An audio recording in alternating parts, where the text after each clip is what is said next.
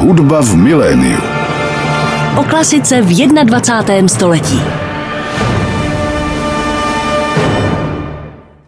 Milí posluchači, máte naladěno Radio Klasik Praha a právě začíná další díl pořadu Hudba v miléniu. Dnešní díl začal ukázkou z kantáty Dido, skladatele a klavíristy Jana Nováka, významné postavy české hudby 20. století. A možná jste zaznamenali, že před časem u Suprafonu vyšlo nové album s koncertantními díly tohoto skladatele, které natočil se symfonickým orchestrem Českého rozhlasu dirigent Tomáš Netopil. Na albu účinkuje pianista Karel Košárek a také dvě dcery skladatele Jana Nováka, pianistka Dora Novák Wilmington a flétnistka Klára Nováková. No a já jsem velice rád, že o životě a díle Jana Nováka si budeme dnes v tomto pořadu moci povídat s jednou z Novákových dcer, tedy s paní Dorou Novák Wilmington, která za námi přijela z Mnichova. Dobrý den, vítám vás ve studiu Rádia Klasik Praha. Dobrý den, také zdravím všechny posluchače velice srdečně i za svoji sestru Kláru, která se právě nachází v Číně, takže nemohla na toto interview přijet. Mm-hmm. Ještě doplním, že tu ukázku z kantáty Dido jsme poslouchali v podání Symfonického orchestru Bavorského rozhlasu, řízeného Rafaelem Kubelíkem a zpíval zbor Bavorského rozhlasu. S Rafaelem Kubelíkem vlastně měl Jan Novák společnou tu emigraci. Abychom možná představili vás jakožto pianistku a pedagožku, trošku našim posluchačům, tak mohla byste trošku schrnout svou hudební kariéru, své jaksi hráčské úspěchy, svou pedagogickou činnost, jakému repertoáru se věnujete, kromě skladeb Jana Nováka a tak dále? Velice ráda. A velice ráda říkám, že moje kariéra, když to tak chceme nazvat, začala právě v Brně v klavírní třídě Ani Kučerové která mě svým nadšením prostě podnítila, podnítila ve mně oheň, který potom skutečně vzplál do požáru, ale ona byla skutečně iniciátorkou tady toho mého nadšení, které, jak jste si zmínil, že mám i pedagogickou práci, velice ráda dávám dál právě další generaci. Zvlášť dnes, když mladí lidé jsou, jak si bych řekla, odpoutáváni svými mobilními telefony a Instagramy a co se ještě tam nachází, ani to nevím. Takže je nesmírně důležité právě také aktivně je zapojovat do kulturního dění a v tedy v mém případě do dění hudebního, takže vyučují děti i dospělé studenty na vysoké škole v Mnichově i tam, kde bydlím za Mnichovem. Jakou roli při vašem výběru povolání hrálo to, že jste právě vyrůstala v rodině hudebního skladatele? A jakou roli hrála ve vašem dětství ta Novákova hudba? No, bylo to takové jaksi normální, že se muzicírovalo. Nabídnuté mě byly housle, ale housle jsem jako dítě odmítla, protože tenkrát byli orchestrální hráči jenom muži. A právě houslisté, které jsem viděla nejvíce zblízka jako dítě. Já jsem jako dítě skutečně seděla na velkých symfonických koncertech a snad od čtyřech let prostě jsem chodila s rodiči a takže jsem řekla, ne, to je jenom pro muže, to přece nemůžu hrát, to nechci. Ale maminka jako klavírista mě byla samozřejmě vzorem, takže jsem už jako dítě začala bouchat do klavíru, ačkoliv mě velice mrzelo, že to nezní tak hezky jako u maminky. No ale právě tím, že jsem se začala učit, patřilo to jaksi k mému životu, ale nepovažovala jsem to jako za povolání v dětství. Já jsem měla jiné sny, já jsem chtěla být baletkou. Prostě to mě fascinovalo a fascinuje mě to dodnes, protože balet studovali obě mé děti a jsem na ně velice pišná a strašně ráda sleduji, co prostě dělají. Je to taková vášeň, kterou jsem dala další generaci, ale pochopitelně jsem sama také chodila velice pilně do baletu a přitom hrála na klavír, ale právě než jsem se měla dostat na špičkové boty, tak jsem si vyvrkla kotník. No a stalo se, že zrovna běžela nějaká klavírní soutěž, na kterou jsem se musela připravovat, to mě bylo 13. A maminka mě dala strašně těžký úkol, který jsem prostě nezvládala. Ale nikdo na mě neměl čas, aby se mnou cvičil. Takže jsem zatnula zuby a dala se do toho. A bylo to báječné. Já jsem ten klavír skutečně objevila jako prostě svůj vlastní. A když jsem hrála na té soutěži, tak jsem protože to bylo tak strašně těžké, že jsem to skutečně málo zvládala, tak jsem zavřela oči a hrála jsem úplně jako zhora a bylo strašné ticho. A to byl tak úžasný zážitek, že prostě takový transcendentálně bych řekla. Tak jsem věděla od té doby, že prostě to je ono a úplně jsem tomu propadla. Mm. Takže jsem se zamilovala a ačkoliv mě rodiče si snažili výběr povolání jako takového vymluvit, pro mě to bylo povolání v pravém slova smyslu. Takže zamilovaným, no nemůžete nic vymlouvat. To, myslím, víme všichni, kdo to prožili, že slova jsou marná a proto to měl vlastně rozhodnout Rudolf Firkušný, za kterým se jelo do Švýcarska. To byl přítel rodiny, dá se říct, protože tatínek u něj bydlel, nebo respektive bydlel u jeho maminky za studia na konzervatoři v Brně a s Rudolfem Firkušným se setkal při svém pobytu v New Yorku, takže to byla taková jako stará známost. A Rudolf Firkušný tenkrát byl se svou rodinou vždycky půl roku v Americe a půl roku v Evropě a jeli jsme za ním do Švýcárska. On si mě poslechl, bylo to moc krásný zážitek. Já jsem mu hrála mimo jiné také sonátu Patetik. A potom on přistoupil ke klavíru, stál vedle mě a řekl, víte, podívejte se, můžete ten akord zahrát takhle. A hrábl do kláves a prostě to byl úplně jiný svět. Já jsem si myslela, to chci mít také. A prostě šla jsem za svým. Potom jsem měla to veliké, veliké štěstí, že jsem mohla jít za ním do New Yorku a prožít tam dva velice šťastné roky a právě se zaměřením na český repertoár. Samozřejmě jako mladá pianistka jsem ani nepřemýšlela o tom, co mám hrát, protože jsem hrála Bacha, Beethovena, Schumana a Nováka. To byly hmm. jako tak normální programy.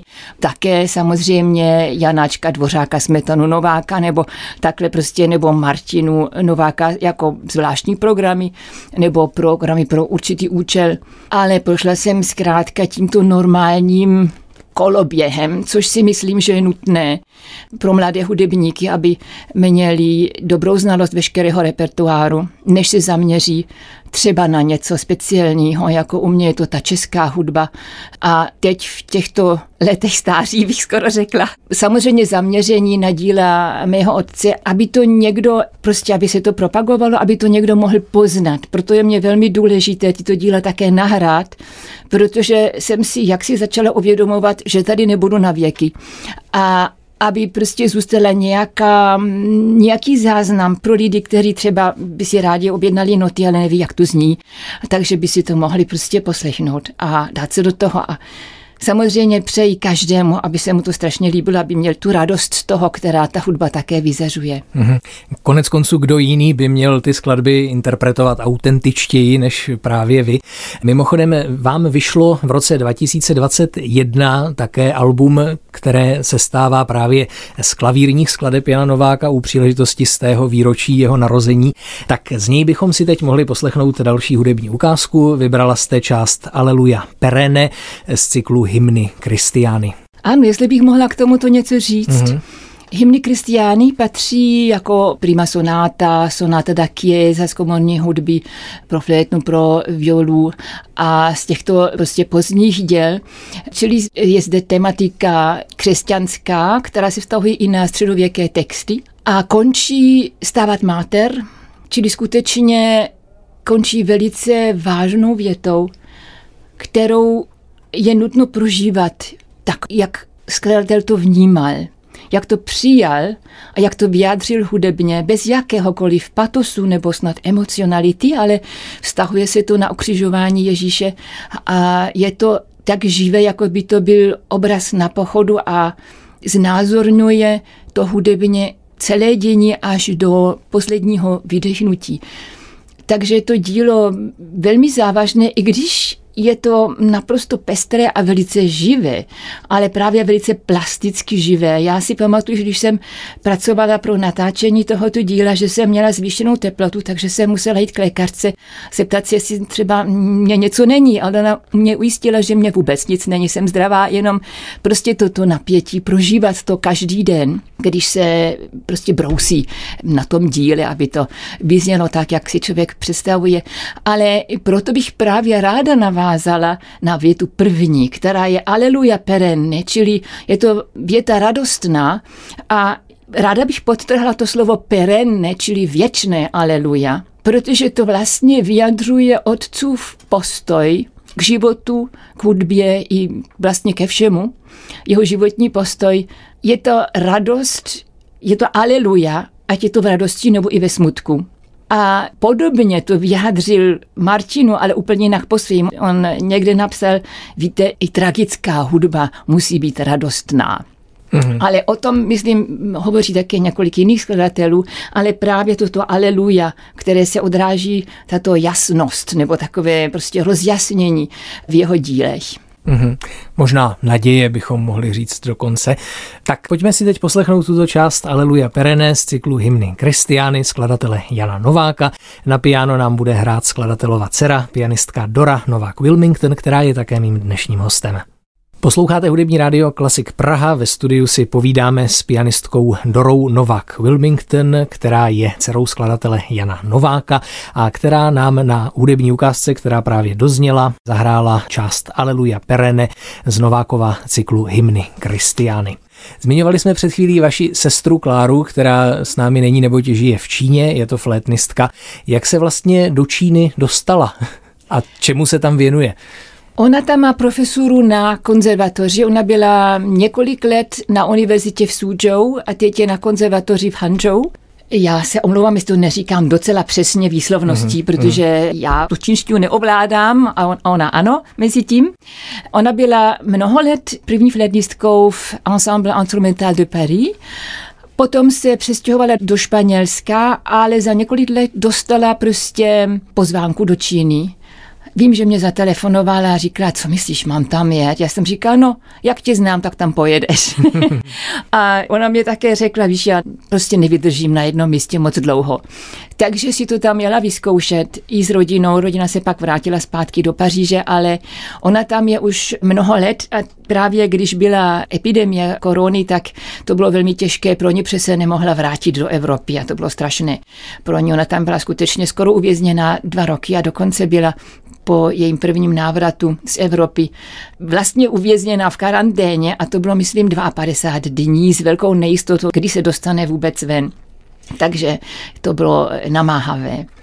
To je trochu paradoxní, že právě dcera Jana Nováka, která s ním v 60. letech odešla z totalitní země, teď žije vlastně v Číně. Já jsem se na to zeptala a ona právě pracuje v oblasti, která je trošinku volnější a v instituci hlavně, která naopak podporuje internacionální kontakty.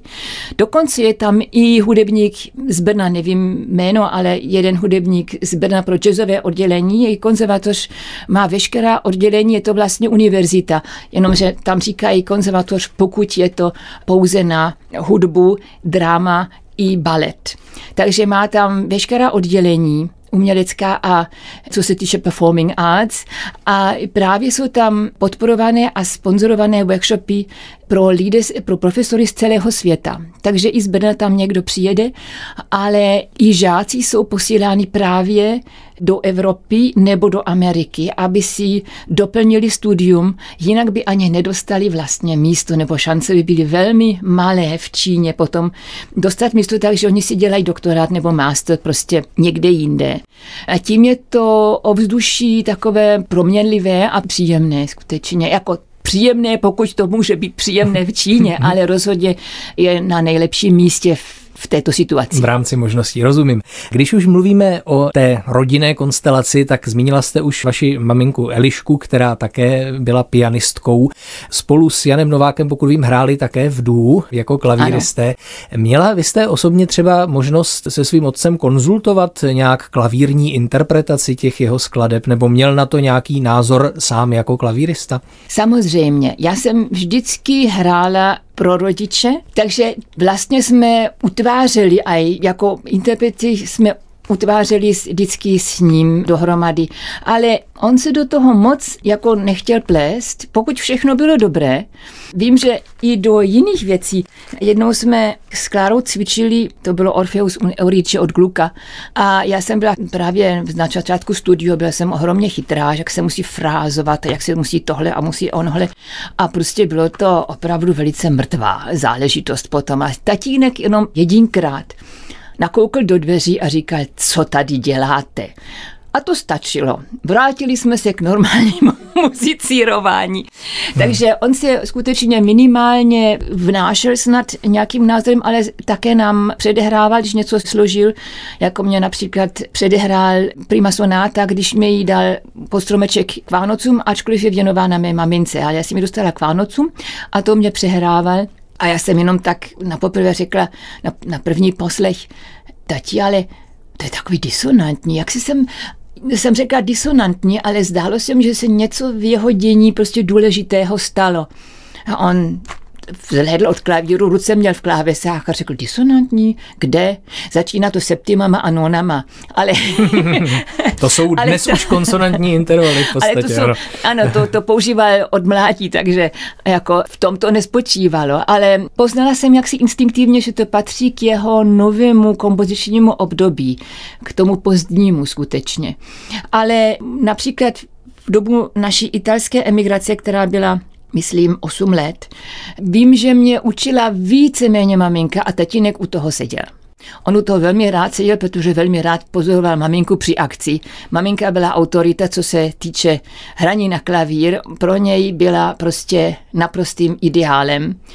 A pochopitelně, když se jako mladí, když se vzali, tak byla ta snaha dělat všechno dohromady, protože měli tuto společnou vášeň hudby. Takže všechno, co tatínek napsal, maminka prostě okamžitě hrála.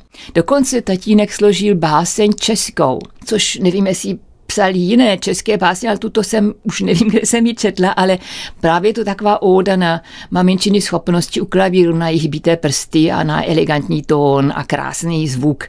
Takže opravdu nádherná báseň také svým způsobem zrovna tak dokonala jako jeho latinské verše. Mhm. No k jeho lásce ke klasickým jazykům a zejména tedy k latině se určitě ještě dostaneme. Teď možná by byl čas si pustit další hudební ukázku. Zmiňovali jsme už tedy vaši sestru Kláru, flétnistku, pro kterou, jestli se nemýlím, přímo na míru napsal váš otec Jan Novák tuto skladbu pro flétnu, smyčcový orchestr, harfu a čelestu, která se jmenuje, a teď, abych to správně vyslovil, Korea Juvernales. Přesně. Říkám to správně. Já vím, že on si zakládal na klasické výslovnosti latiny, tak jsem si dal záležet. K této skladbě najdeme v bukletu Alba zajímavý text, myslíme přímo od vaší sestry, tak bychom si ho mohli teď přečíst. Korea Juvernales latinsky jarní tance vznikly v roce 1977 koncem osmiletého pobytu rodiny Novákových v italském exilu. Itálii si Jan oblíbil jako dědičku jeho milované antické kultury. Byl znalcem latiny a klasické literatury, komponoval na latinské texty a v latině napsal i několik básnických sbírek. Požadoval také její klasickou výslovnost, jak jsme si už řekli. Třívětý cyklus je oslavou radosti ze života a jara, které se v jeho tvorbě objevuje opakovaně. Jan Novák ji napsal pro svou tehdy 15-letou dceru Kláru a kytaristu Mariana Andreoliho. Tato verze byla později přepracována pro flétnu a klavír a nakonec ji autor instrumentoval pro flétnu se smyčcovým orchestrem, harfou a čelestou nebo klavírem. Klára Nováková vzpomíná na okolnosti vzniku skladby. Poslední období v Itálii bylo zvlášť plodné a celkem pohodové. I když se již schylovalo k velkým změnám v našem rodinném prostředí stěhováním do Německa, v Choreai Wernales ještě plně zní sluná krása a vůně Gardského jezera. Tak my se teď o tom přesvědčíme na vlastní uši se třetí větou z této skladby, kterou si tedy poslechneme z nové nahrávky Symfonického orchestru Českého rozhlasu a dirigenta Tomáše Netopila a Kláry Novákové, která hraje solovou flétnu. Na Klasik Praha posloucháte pořád hudba v miléniu. Mým dnešním hostem je klavíristka Dora Novak Wilmington, jedna z dcer Jana Nováka, známého českého skladatele a klavíristy 20. století. Jehož koncertantní díla Novákovi dcery natočili společně se Symfonickým orchestrem Českého rozhlasu a dirigentem Tomášem Netopilem. Právě jsme poslouchali ukázku ze skladby Koreaj Wernales neboli Jarní tance, v níž se jako solistka na flétnu představila Klára Nováková. Já ještě tedy dokončím, co sama interpretka o této skladbě inspirované slunou krásou a vůní Gardského jezera říká. Všechny tři věty, i když charakterem rozdílné, mají stejnou idylickou atmosféru, snad takovou, jak ji vystihují obrazy symbolistů, představující řeckou antiku. Satyrové a nymfy se honí a laškují v pohádkové krajině, do toho zazní vzdálená flétna, která ve třetí větě strhne všechny do bakchického tance.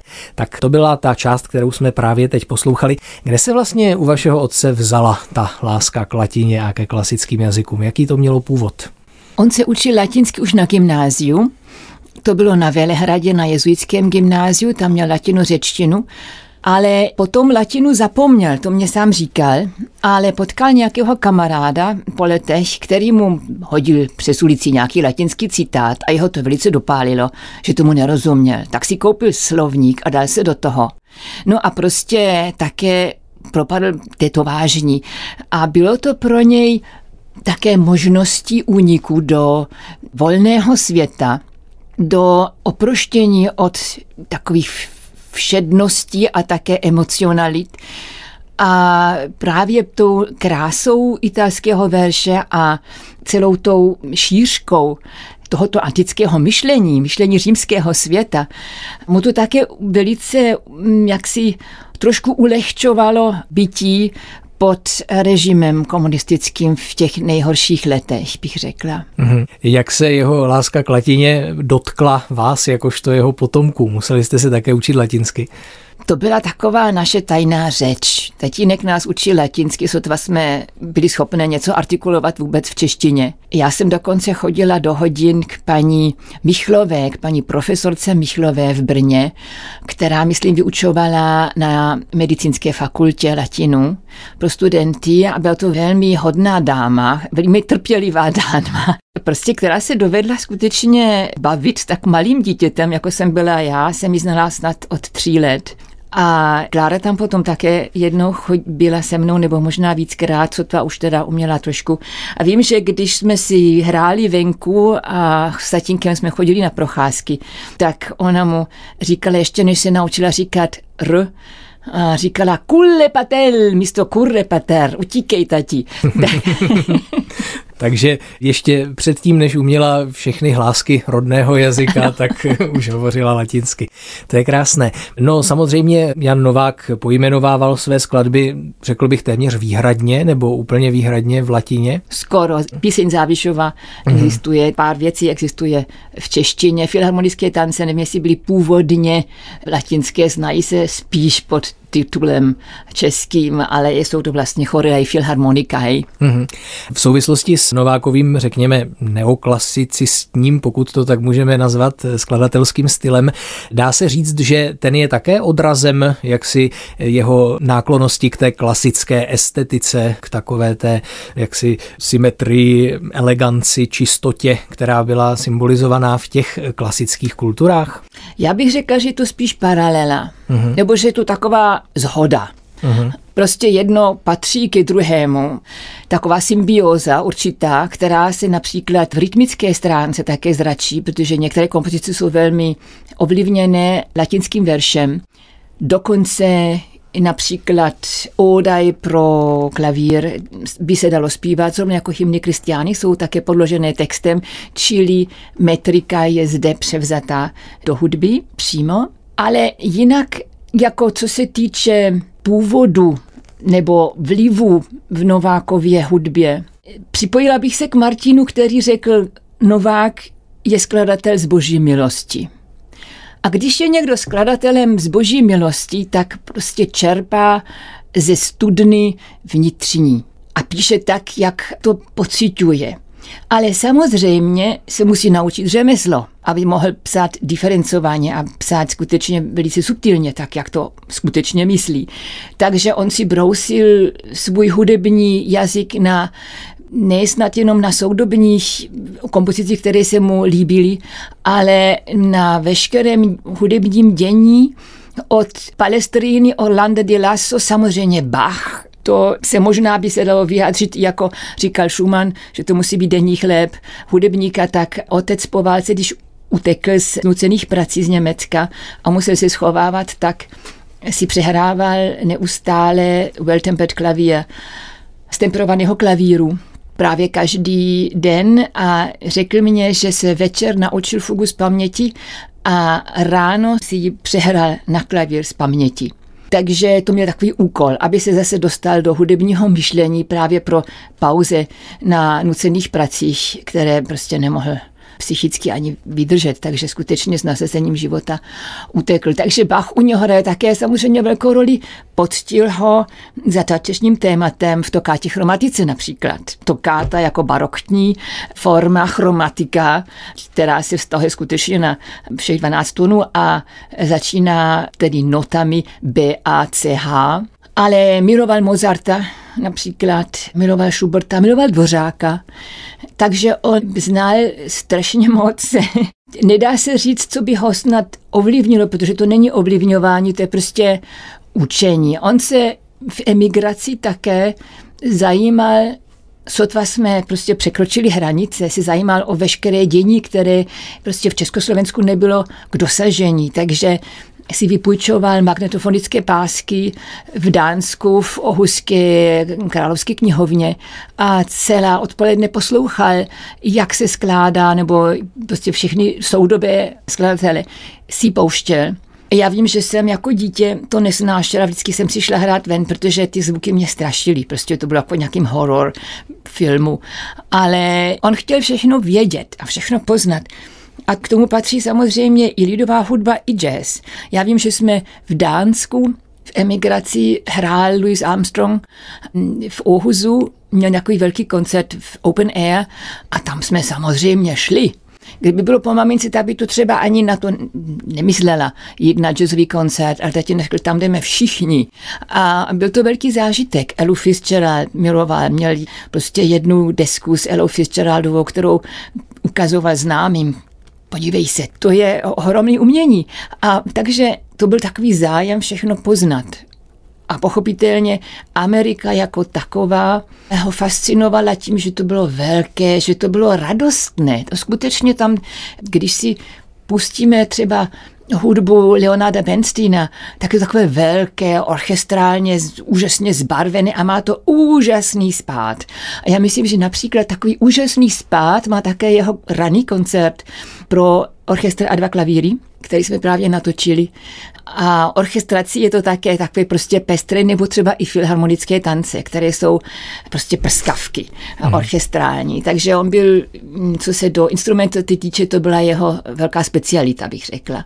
A také každý hudebník říká, že vlastně on ví, jak přesně napsat pro tento instrument, aby to bylo dobře hratelné. Prostě ať je to pozounista, nebo fagotista, nebo čelista, nebo jakýkoliv hudebník prostě má, cítí takový přirozený přístup. Takže já skutečně se divím, kde to všechno bral, ty znalosti, protože ty nástroje jsme doma neměli. Ale je vidět, jak důkladně studoval. Mm-hmm. Už jsme zmínili i vlivy lidové hudby, které také najdeme u Jana Nováka, zřejmě jakožto moravského skladatele poměrně logicky. A vy jste mi hezky říkala před tímto rozhovorem, jak se konkrétně projevuje ta Morava ve druhé větě koncertu pro čtyřruční klavír a orchestr Concentus Biugis, který vy jste natočila teď nedávno spolu s Karlem Košárkem a Symfonickým orchestrem Českého rozhlasu, tak mohla byste to přiblížit i posluchačům, co tam mohou v té druhé větě charakteristicky moravského slyšet. Druhá věta začíná jako mm, orchestrálním úvodem, který je velmi atmosférický. Ať už si to každý prostě vnímá, jak chce, ale má to úžasnou takovou transcendentální atmosféru, bych řekla, ani se to snad nedotýká země a právě je to ale velice lidské. A pak ale začne takové rázné téma, já tomu říkám vzpůrné, ale nechci nikoho ovlivnit, ani posluchače, ani další interprety. A je to tečkovaným rytmem naopak, čili tatam, papám, kde se akcentuje právě ta krátká nota, což je taková česká specialita českého jazyka a hlavně také se to naskýtá v moravské hudbě. Čili nejenom harmonicky a melodicky, ale i rytmicky ho fascinovala moravská hudba. Zvláště bych chtěla poukázat v této souvislosti na můza rustika, čili lidová můza nebo landmúze, bych řekla německy. A je to zpracování pro klavír, pro dvě ruce a ve větším formátě pro čtyři ruce právě lidových písní. Lidových písní, jaké každý známe, třeba komáři se ženili. Tak pojďme si teď poslechnout eh, tuto druhou část eh, z koncertu pro čtyřruční klavír a orchestr Concentus Biugis. Hrát nám bude Symfonický orchestr Českého rozhlasu řízený Tomášem Netopilem a na čtyřruční klavír nám zahrají Karel Košárek a Dora Novák Wilmington, která je mým dnešním hostem. Posloucháte rádio Klasik Praha, pořad hudba v miléniu. Mým dnešním hostem je pianistka Dora Novak Wilmington, dcera skladatele Jana Nováka, která natočila spolu s pianistou Karlem Košárkem a symfonickým orchestrem Českého rozhlasu pod taktovkou Tomáše Netopila také tento Concentus Biugis skladbu pro čtyřruční klavír a orchestr, ze které jsme teď poslouchali druhou větu. Já jsem zaznamenal, že to nahrávání mělo poměrně zajímavé okolnosti, konkrétně nahrávání této skladby pro čtyřruční klavír s Karlem Košárkem, což také souvisí s tím, že Biugis znamená dvojspřeží, pokud to říkám správně. tak jak to přesně probíhalo? Ano, vztahuje se to dvouspřeží, se vztahuje právě na text z Vergilovy Aeneidy, vztahující se na situaci, kdy hlavní hrdina se modlí před bitvou k římské bohyni, která právě sedí na voze tažený dvouma lvy. Takže Concentus biugis je takové dvouspřežní soulad, bych řekla, souhra nebo soulad. A právě tuto souhru nebo soulad jsme museli s Karlem Košárkem pochopitelně najít velmi rychle, protože u klavíru čtyřručně už v normálních okolnostech prostě není místa pro nic jiného. A jsou to krásné vzpomínky pro nás, pro oba. Trošku jsme museli překonat začáteční rozpaky, protože dílo je komponováno tak, že oba hráči hrají na celé klaviatuře ne jako tradičně rozdělením klaviatury na dvě části, kde primo hraje nahoře a sekondo hraje dole. Takže se ruce neustále proplítají a musí se vypracovat patřičná choreografie, aby jsme se prostě do sebe nezauzlili. A když jsme se ještě neznali, tak pochopitelně nastaly společenské takové různé rozpačité situace, ale prostě pustili jsme se do toho a vím, že jsme ten soulad našli prostě velice rychle a velice jsme se bavili tímto humorem, prostě těchto humorních situací a proto nám šla práce dobře od ruky v pravém slova smyslu. Dokonce od čtyř rukou, ano. Kdo vlastně přišel s tím nápadem nahrát tato Nováková koncertantní díla? Musím říct, že to pokud se pamatuju, to skutečně vděčím Karlu Košárkovi, který měl tento nápad. Naše spolupráce vznikla tím, že jsme byli pozváni na jeden festival, který ale potom nebyl. Prostě z něj sešlo ale už jsme měli oba noty a trošku jsme se jako začínali do toho zapracovávat a nevědělo se teda, jestli to budeme hrát nebo nebudeme hrát. A nakonec Karel měl tento nápad, že to nabídl pro natáčení, pro suprafon a s Tomášem Netofilem právě, si kterým se dobře zná. A takže musím říct, že mu velice vděčím za to, že se o to tak zasloužil a že jsme si mohli tak krásně zapracovat. Také s Tomášem Netopilem, kde byla souhra eh, v Turánu, prostě souhra duší, jak bych řekla a velice jsme se na to všichni těšili a je to krásná vzpomínka. Mm-hmm. Mně název Concentus Biugis pro koncert pro čtyřruční klavír a orchestr připadá velice vtipný, tak mě to vlastně přivádí k myšlence humoru ve skladbách ano. Jana Nováka. Už jste říkala, že byl zastáncem myšlenky, že i jaksi závažné skladby by měly být nějakým způsobem radostné. No to řekl Martinu. Mm-hmm. To řekl Martinu a já myslím, že pro tatínka to bylo, já myslím, že pro každého komponistu je to tak, že když je smutný, tak nic nenapíše. Prostě napíše se vždycky z takového hnutí, které je vždycky živé. Jinak by ta muzika živá být nemohla. Takže prostě to živé v člověkovi to dává radost, pochopitelně. Takže ať se píše o čemkoliv, ale je to z živého pramene a je to potom živá hudba. A humor pro tatínka znamenal určité odpoutání. Bylo to samozřejmě v jeho charakteru, ale myslím, že to mohl dobře pěstovat, tuto vlastnost, protože ji potřeboval skutečně v, tenkrát v Československu.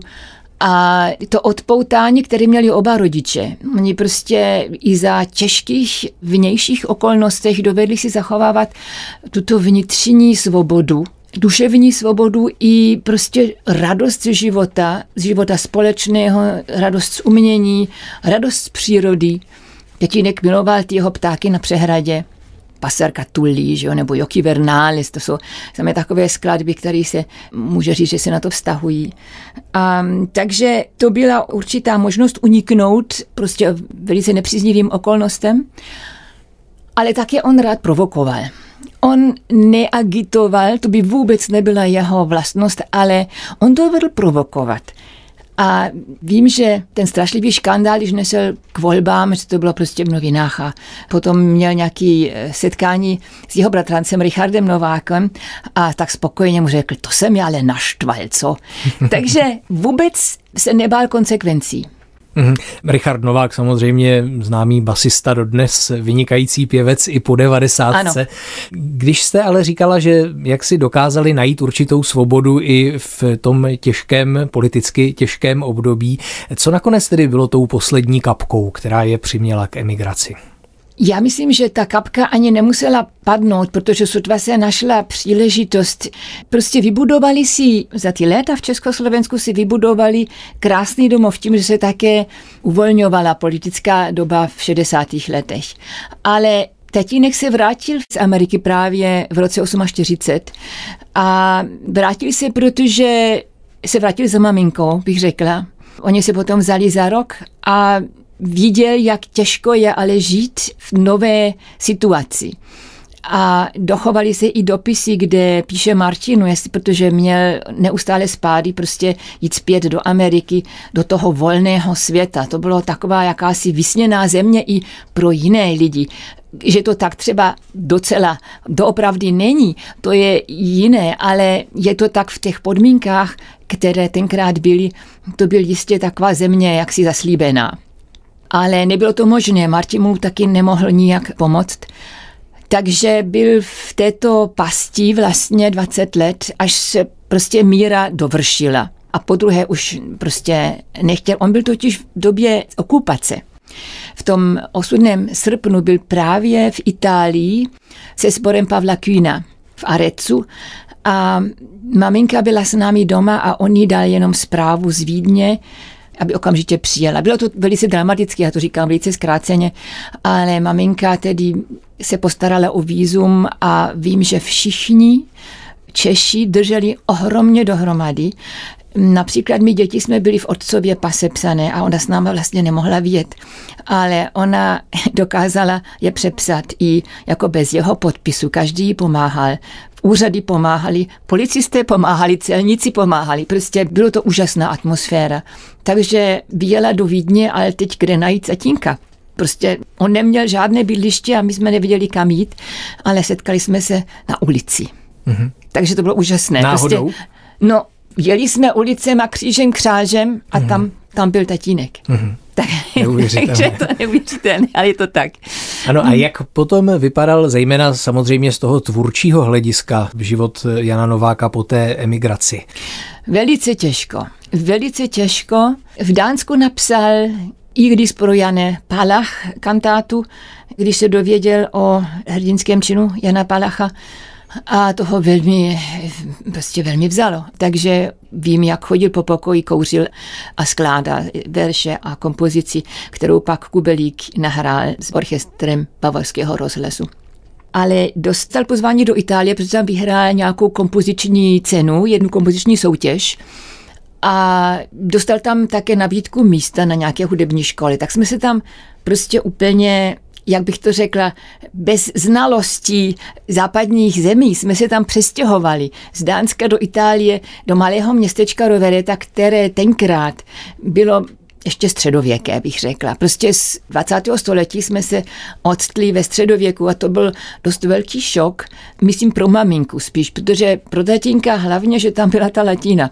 A přijetí tam bylo milé, ale těžkosti tam byly, bylo těžkosti s bydlením a se vším možným, ale také, co se potom týče, až jsme si našli prostě bydliště, až jsme se tam trošku usadili a maminka přijala, prostě se tam dovedla orientovat a dovedla i oceňovat tento svět, tak nebylo možné, že by se tatínek zapojil do místního hudebního dění. ve velkém měřítku, protože skladatelé byli Luigi Nono nebo Luciano Berio, se kterým potom maminka hrála a velice prostě bylo to milé setkání, krásné setkání, ale nebyla to prostě tatínková liga, on byl, on si šel za svým, umíněně a móda ho vůbec nezajímala, takže proto si myslím, že jeho hudba se hraje i dnes, protože není vázaná na nějakou dobu nebo, nebo dejme tomu na nějakou módu, spíš bych řekla, nebo nějaký hudební styl. On vyplýval ze své tradice, z které vyrůstal a prostě dával to dál nebo vyvíjel to dál. Mm-hmm. Takže zkrátka je to nadčasová hudba, o kterou teď zdá se vzrůstá zájem nejenom ano. v jeho rodném Česku, ale doufám, že i v zahraničí. Je to tak?